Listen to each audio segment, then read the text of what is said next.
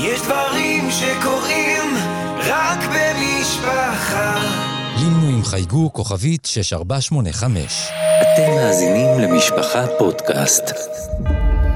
זירת לוחמה ישראל יוסקוביץ' בסדרת אקטואליה יומית עם מפקדים מהשטח ובכירים בדרג הביטחוני והמדיני. כוחות צה"ל הולכים ומעמיקים את התמרון הקרקעי ובמקביל גובר לחץ המשפחות להביא לשחרור החטופים ברצועה. איתנו על קו הטלפון גרשון בסקין, מי שהוביל את המגעים מטעם ישראל לשחרורו של גלעד שליט, ומי שנחשב לגורם הדומיננטי במגעים העקיפים שהתקיימו בשנים האחרונות בין ממשלות ישראל לחמאס. גרשון שלום. בוקר טוב. תראה, אתה בקשר עם חמאס כבר אה, כמדומני מאז שנת 2006, הובלת את נכון. המגעים בשיא שהובילו לעסקת שליט ב-2011. אני רוצה לשאול אותך ברטרוספקטיבה, האם אתה חושב שזאת הייתה טעות לשחרר את האסירים הביטחוניים, גם בגלל מה שהפך להיות סינואר, שהיה בין המשוחררים, וגם בגלל התיאבון הגדול שהוביל לאירוע הכל כך אה, חמור הזה. א', אני חושב שלא הייתה טעות, אני חושב שזאת עסקה שהייתה ולא הייתה בלתה. גלעד שליט היה נפטר אחרי עוד חודש בשבי, הציבור אולי לא מודע לזה. הוא סבל מתת תזונה מאוד מאוד uh, קשה בגלל uh, מחסור אקוטי בוויטמין D. אם אנחנו עומדים מאחורי האתוס הישראלי שלא מפקירים חייל מאחור, uh, ואנחנו צבא עם, uh, אז לא הייתה ברירה. ואני רוצה להזכיר לכולם שאני לא קיבלתי שום החלטה בעניין הזה. אני לא החלטתי 26 שרים בממשלת ישראל הצביעו בעד בהובלת ראש הממשלה בנימין נתניהו, בהמלצת ראש המוסד, ראש השב"כ, המפכ"ל של המשטרה, הרמטכ"ל, בעצם כל הממסד הביטחוני של מדינת ישראל אה, המליץ לממשלת ישראל לקבל את ההחלטה להחזיר את גלעד שליט בתמורה ל-1027 אסירים פלסטינים, כולל אה, למעלה מ-300 רוצחי ישראלים, כולל ארבעה אנשים שרצחו את הבן דוד של אשתי. אגב, איך התחילו המגעים? היה לך קשר בזמנו עם רזי חמד, אחד מה... לא רק עם רזי חמד, כן. הוא היה המסלול המרכזי שדרכו אה, אני הייתי בקשר עם דוד מידן מהמוסד, דוד העביר לי מסרים להעביר לרזי חמד שהעביר אותם לאחמד ג'אברי שהיה אז ראש הזרוע הצבאית של חמאס ומי שהחזיק את גלעד שליט אז התקשורת הייתה די ישירה ומאוד מהירה היינו מדברים שלוש, ארבע, חמש, שש פעמים ביום אה, מתחילת מאי 2006 ועד אמצע יולי. זה היה תקופת הפעילות שלי. באמצע יולי אני ורזי הפקנו אה, מסמך שדוד מידן הביא לנתניהו לאישורו וזה היה מסמך פריצת הדרך שהוביל אחר כך למשא ומתן הפרטני על השמות ועל הרשימות שהמשא ומתן הזה התנהל בקהיר בבסיס של המודיעין המצרי כאשר חמאס ישבו בחדר אחד והמשלחת הישראלית בחדר אחר ואנשי המודיעין המצרים דירגו בין שני החדרים. אה, עסקה אמרת מ-2006, ואתה יודע, ב-2006 ראש הממשלה כן. היה אהוד אולמרט, ואני מניח שהעסקה הבשילה ב-2011, זה אומר שהוא באמת התנגד להצעות שעלו. תראה, ההצעה המצרית שהייתה בעצם, התיווך המצרי התחיל כשלושה וחצי חודשים אחרי החטיפה של גלעד. אה, לפני כן אני ניהלתי מגעים והבאתי עדות אה, לכך ששליט בחיים ושיש אה, ערוץ תקשורת למי שמחזיק אותו, זה היה מכתב בכתב יד של גלעד שהוצאתי חודשיים וחצי אחרי החטיפה. בדצמבר 2006, לפני שהמצרים הפסיקו לתווך, כי אז הפנו את תשומת ליבם למאבקים הפנימיים בתוך עזה בין פת"ח לבין חמאס, בדצמבר 2006 המצרים הניחו על השולחן של ישראל ושל חמאס את העסקה של אלף אסירים בתמורה לגלעד שליט בשתי פעימות, 450 על פי רשימה חמאס ו-550 על פי רשימה של ישראל, וזה בדיוק מה שהתקבל בסופו של דבר כעבור חמש שנים. עכשיו אולמרט אה, התנגד לעסקה, ובעיקר אני חושב שהוא לא רצה שזה יהיה המורשת שלו, כי הוא היה בדרך החוצה. בישיבה האחרונה של הקבינט שהוא ניהל כראש ממשלה, הוא שם את ההצעה על השולחן, הייתה הצבעה, הוא בעצמו הצביע נגד, וההצבעה לא התקבלה. בשנים האחרונות פעלת לאחר מכן להביא לשחרור גופות החיילים אורון שאול, הדר גולדין וגם של אה, לשחרורו, אנחנו מקווים שהוא בחיים של אה, אברה מנגיסטו. אתה משוכנע שהיינו... הישאם א-סייד, הבדואי גם כן. נכון, נכון, ואני רוצה לשאול, אתה משוכנע שהיינו באמת רגע לפני עסקה נוספת, או שהכל היה לא. אחיזת עיניים? לא ולא. הייתה, אה, נאמר, שינוי, אה, התגמשות ב- בעמדות של ישראל ושל חמאס במשך שנים. מדובר על אה, משא ומתן שהתחיל ב-2014. לדעתי לפני שנתיים, שלוש, זה הגיע די למבוי סתום. למרות הפשרות ששני הצדדים עשו, אבל הקו האדום שישראל לא הסכימה לעבור היה שחרור רוצחי ישראלים. חמאס לא היה מוכן לעשות את העסקה בלי שחרור של רוצחי ישראלים, ובזה העניין uh, עמד, הוא היה ממש במוי סתום שנים.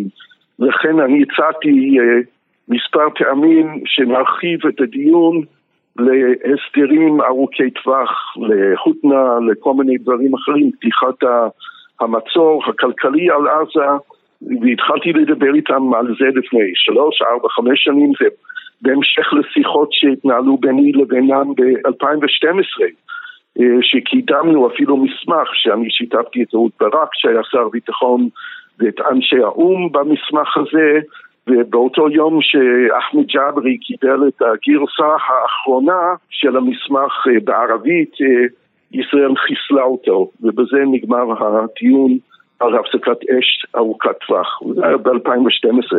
בסוף קיבלנו 230, 239 חטופים. אני רוצה לשאול אותך. כן, ו-1400 נרצחים. ואני רוצה באמת לשאול אותך, אתה גם פעלת וקיימת מגעים שנגעו באמת גם לכל מיני מחוות כלכליות תמורת הודנה, תמורת שקט ארוך טווח. לא, אני לא דיברתי על מחוות. לא, היית מעורב. לא, לא, לא. אני דיברתי על הסדרה, על שינויים מהותיים במצב הקיים. נכון, על הפסקת אש ארוכת טווח.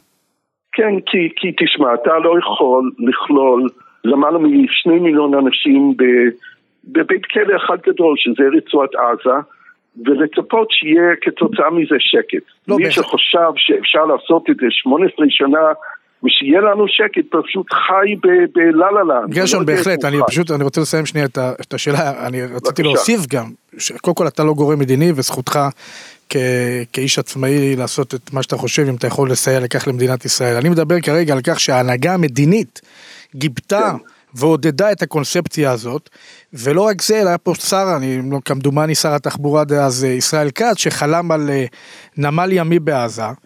ולכאורה, שוב פעם, עכשיו זה הכל נראה כמו איזו אחיזת עיניים, ובסוף הרעיון הדתי שעליו מושתת חמאס, הוא יותר חזק מהכל, יותר חזק מהחיים עצמם, יותר חזק מה, מהחיים של התושבים בעזה, מהרווחה שלהם, ובסוף זה מה שהיה חשוב להנהגה העזתית. תראה, זה יכול להיות, אני לא מקבל את זה לגמרי, אני, אני אומר, יש אפשרות שכולנו טעינו, אני, אני מודה, יכול להיות. אבל אני חושב שיש פה תמונה הרבה יותר גדולה ושצריך להבין את זה. אמ, המדיניות של בנימין נתניהו מ-2009 ועד היום הייתה מבוססת על מניעת הקמה של מדינה פלסטינית ליד מדינת ישראל. זאת אומרת, חיסול תהליך השלום. כך הוא שמר את הבידול בין עזה לבין הרצועה, הוא דאג לכך שחמאס ישרוד, יקבל כספים מקטאר, בנט קידם עוד טיפה את הרעיון שבו ניתן להם קצת עבודה, 17 אלף פועלים, יבואו לעבוד, זה יכניס עוד כסף לעזה, אבל לא הייתה שום אה, מחשבה אמיתית על עתיד השכנות בין ישראל לבין העם הפלסטיני. אבל אנחנו יודעים טוב מאוד, ש... טוב זה להיכנס באמת לדיון ארוך ש... לקמפ דיוויד של אהוד ברק עם הצעה מרחיקת הלכת. לא, זה שטויות, קמפ דיוויד של אהוד ברק לא הביא לשום התקדמות כי ההצעה של אהוד ברק שהייתה יותר טובה מכל ההצעה מקודם לא הייתה מקובלת על אף פלסטיני. כן אבל אהוד אולמרט ב-2008 עם המגעים שלו שהרחיק לכת מעבר לאהוד ברק. נכון. ראינו מה קרה, תראה בסופו של דבר גרשון רק שנייה, שנייה, אני ברשותך כן. אני מכבד מאוד ואני יודע גם אתה יודע שכוונותיך טובות, גם אם אנחנו חלוקים אה, אה, משמעותית, כוונותיך טובות ואי אפשר אה, לפקפק בהן, אבל אני אומר לך, כשאתה רואה למשל את אבו מאזן ואת השרים שלו, קודם כל לא מגנים באופן נחרץ את הטבח, את השואה שעברנו, ודבר נוסף, חל, חלקם גם אה, די אה, מגבים את זה, אם שמענו את אחד השרים שם, שקורא גיבורים לאלו שעשו את זה, וכשאנחנו רואים שלמשל, אני אשאל אותך, בעזה, היו בחירות דמוקרטיות בשנת 2006, גם בעזה וגם ביהודה ושומרון, בשטחים הפלסטינים, וחמאס ניצח, ניצח ברוב דמוקרטי. מה זה אומר על העם שלו? מה זה אומר על העם הפלסטיני? זה אומר שהוא חמאס וחמאס זה הוא. אז אי אפשר לעשות את ההפרדה הזאת ולנסות להגיד אנחנו כביכול צריכים לתת סיוע הומניטרי לתושבים שם. הוא תומך במעשי הזוועה שנעשו לעם שלנו. הרקע היה השחיתות של ערפאת, חוסר ההצלחה של ערפאת, התנגדות של העם לכל מה שקרה עד אותו מועד חמאס היה הרבה יותר מאורגן, היו בחירות שהתנהלו ברמה המקומית, האזורית וברמה הלאומית. חמאס זכה בבחירות האלו כי הם הציגו מועמדים שהיו נקיי כפיים, שעבדו במסגדים, הם סיפקו שירותי רווחה וחינוך. חמאס לפני הבחירות חילק לכל משפחה ילקוטים לילדים. בסדר, כמו האחים המוסלמים במצרים. גם, גם הם חילקו במהלך השנים אה, ענייני רווחה, סיור לכפריים ליד קהיר, כן, לא ושטפו את מוחם. אפשר להסיק אי אפשר להסיק ממה שקרה ב-2006. אבל, אבל אנחנו רואים ש...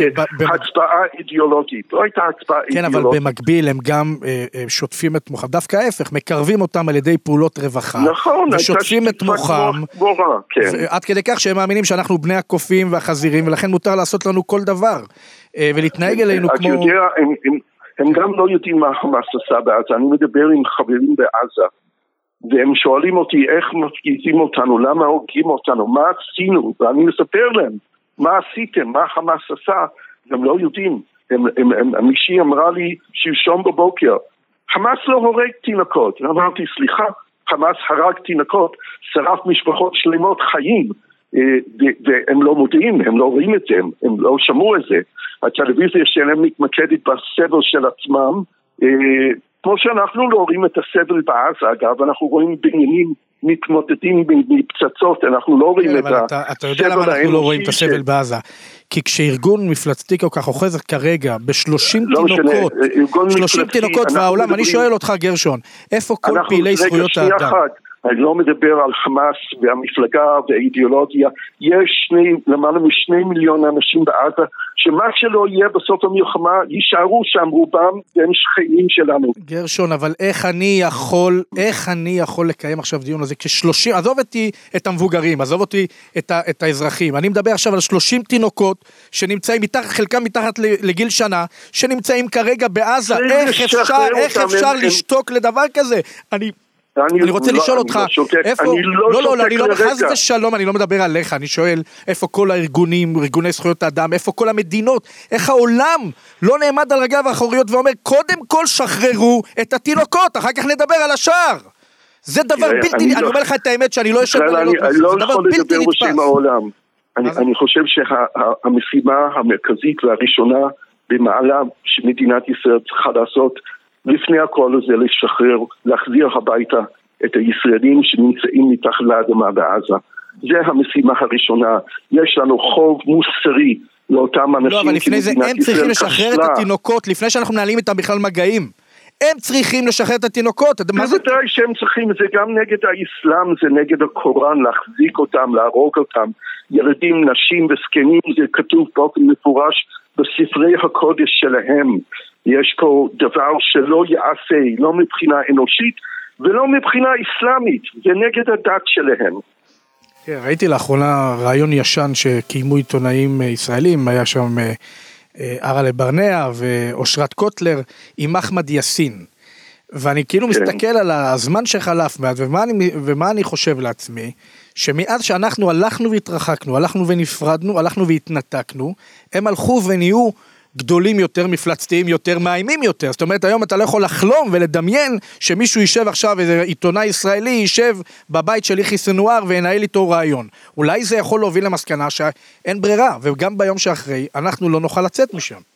אני חושב שאנחנו צריכים למוטט את ההנהגה של הארגון, את הזרוע הצבאית של הארגון, צריך לחשוף את כל מצבורי הנשק שלהם ולחסל אותם ואנחנו צריכים לדאוג עם הקהילה הבינלאומית, בעיקר עם הקהילה הפלסטינית והערבית מסביב, להקים שם משטר חדש לגמרי, עם הרבה מאוד סיוע, שינוי תוכניות הלימודים, אבל בנייה גם של תהליך מדיני שיביא להסדרה בין ישראל לבין הפלסטינים, אי אפשר להמשיך.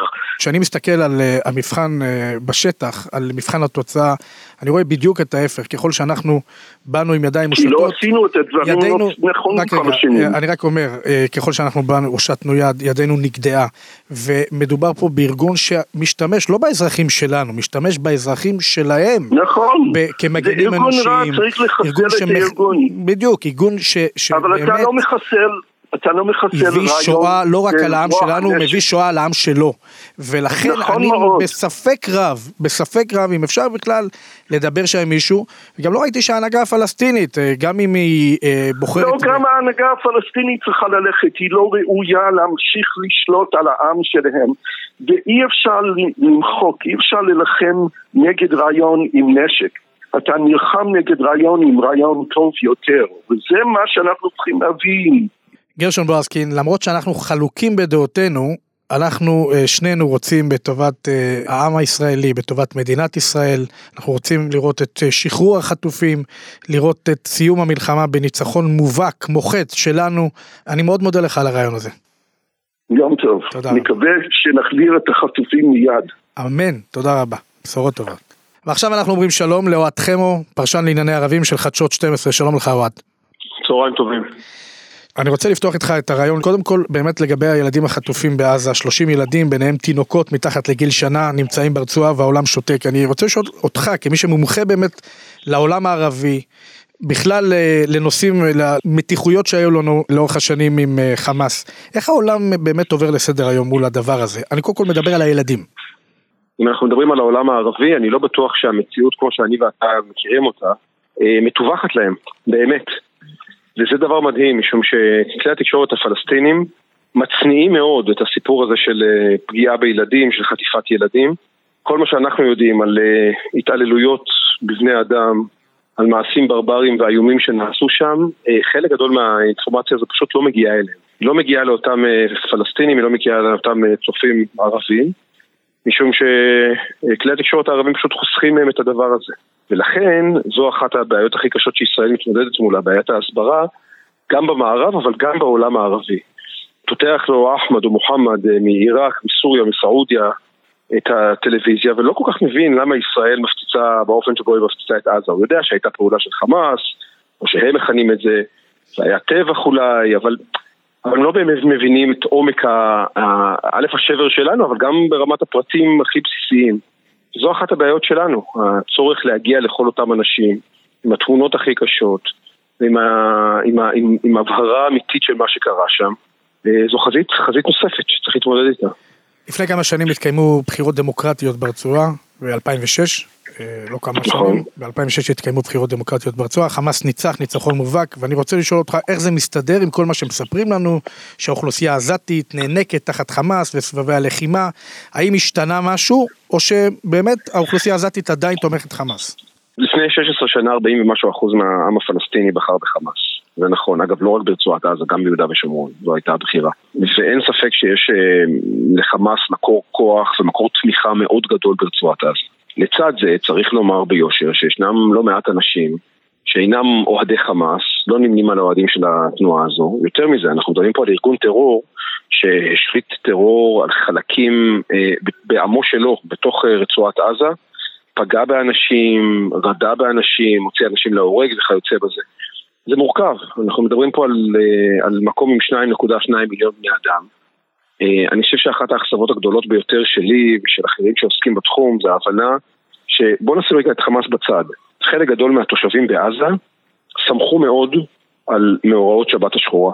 אה, וזה שבר גדול, זה שבר גדול, וכשאתה מבין את זה, כשאתה לוקח בחשבון בדיוק את מה שאתה אמרת, מאז 2006, למעשה 2007, כשחמאס משתלט על רצועת עזה, גדל דור שלם של עזתים, מאות אלפים, שחיים תחת שלטון חמאס, לומדים את מערכת הלימודים של חמאס, אה, פורמלית ולא פורמלית, אה, מונעים מהסתה ומשנאה, אה, שנאת יהודים, אנטישמיות, שנאת ישראל גדולה בצורה יוצאת דופן.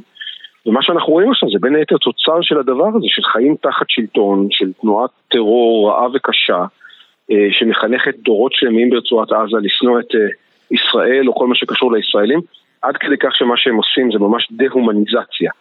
מקווה שהמאזינים שלנו מבינים את המשמעות של דה-הומניזציה, כלומר להפוך את ישראל לא הומנית, את היהודים ללא אנושיים. וכשאתה הופך מישהו ללא אנושי, אתה יכול לעשות לו מעשים, כמו שאנחנו ראינו באמת ביום שבת. בשבועות האחרונים האמריקנים אה, מפצירים בנו, גם מומחים, מומחי ביטחון מטעמנו, להימנע מכניסה לתוך האזורים הצפופים. אתה מכיר את הסמטאות האלו, יכול גם להעריך אילו מלכודות מוות אה, הכינו לנו שם. בכל זאת, אני רוצה לשאול אותך, האם ניתן להכריע את חמאס בלי תמרון קרקעי, תמרון עומק? כמובן שלא, כמובן שלא. אי אפשר להכניע את התנועה הזו בלי... או את הארגון המפלצתי הזה בלי uh, תמרון, ויש כבר תמרון, וגם ברגעים אלו שאנחנו מדברים, התמרון uh, מעמיק מאוד לתוך רצועת עזה.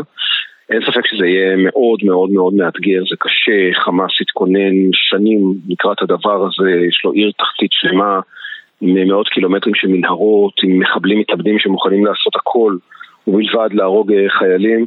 Uh, אבל יש לנו צבא חזק, ויש לנו צבא מאומן, ויש לנו מפקדים טובים, ויש לנו צדקת המטרה, ונדמה לי שכל אחד מהחיילים שנכנסים לעזה יודע בדיוק למה הוא נמצא שם. כולנו זוכרים באמת את, ה, את הטבח הנורא, כולנו מבינים על מה אנחנו מתמודדים, ואם אנחנו מדינה חפיצת חיים, אז אה, אין לנו שום ברירה אחרת אלא להתגייס אה, ולהגן על הבית שלנו. המשפט שמהדהד כל הזמן הוא אפשר להכריע את התשתיות הצבאיות של חמאס, למוטט את ההנהגה המדינית שלו, אבל אי אפשר לחסל את הרעיון. למה הכוונה? חמאס זה רעיון. תנועת האחים המוסלמים, חמאס זה למעשה הסניף הפלסטיני של תנועת האחים המוסלמים שקמה לפני כמאה שנה, קצת פחות ממאה שנה. נמצאת, יש לה סניפים בכל אחת ממדינות אה, ערב. זה, זה ממש אידיאולוגיה, זו תפיסת עולם, זה רעיון. נאמר זאת כך, איש חמאס מרגע הולדתו, כל תפיסת העולם שלו נגזרת מהדבר הזה, גם מכתבי הקודש, גם מפרשנות כתבי הקודש, גם... במובן הזה אני חושב שאפשר למוטט את חמאס כארגון, אפשר לסגור את הכסף, אפשר להרוג את אנשיו, אפשר לעצור אחרים. הדברים האלה כמובן הם ברי ביצוע, קשה, אבל אפשר. אבל הרעיון של אידיאולוגיה דתית, פונדומנטליסטית, שבסוף מדברת על העובדה שישראל תיכחד וכולי וכולי, זה כבר משהו ש... שהרבה יותר קשה אה, לבצע. אני כן חייב לומר שיש פה אולי איזו זווית אופטימית, שבימים האחרונים אני שמעתי כמה וכמה אנשים, פלסטינים, מיהודה ושומרון, מהשטחים, שהביעו זעזוע, גם מהמעשים, וגם אמרו, אתם, אנחנו אמרנו לכם במשך שנים, חמאס זה מפלצת, אתם לא הקשבתם. אה, ממשלת ישראל המשיכה להעניק כסף לחמאס, המשיכה לפגוע ברשות הפלסטינית. 30 מיליון דולר כל חודש מגיעים מקטאר לחמאס באישור של ממשלת ישראל, בסטמפה ישראלית. ישראל נמנעה מלפגוע בראשי חמאס במשך שנים. והנה, זו התוצאה של מה שאנחנו מקבלים, מדיניות ישראלית. אוהד חמו, הפרשן לענייני ערבים של אה, חדשות 12, תודה רבה לך. תודה לך, להתראות.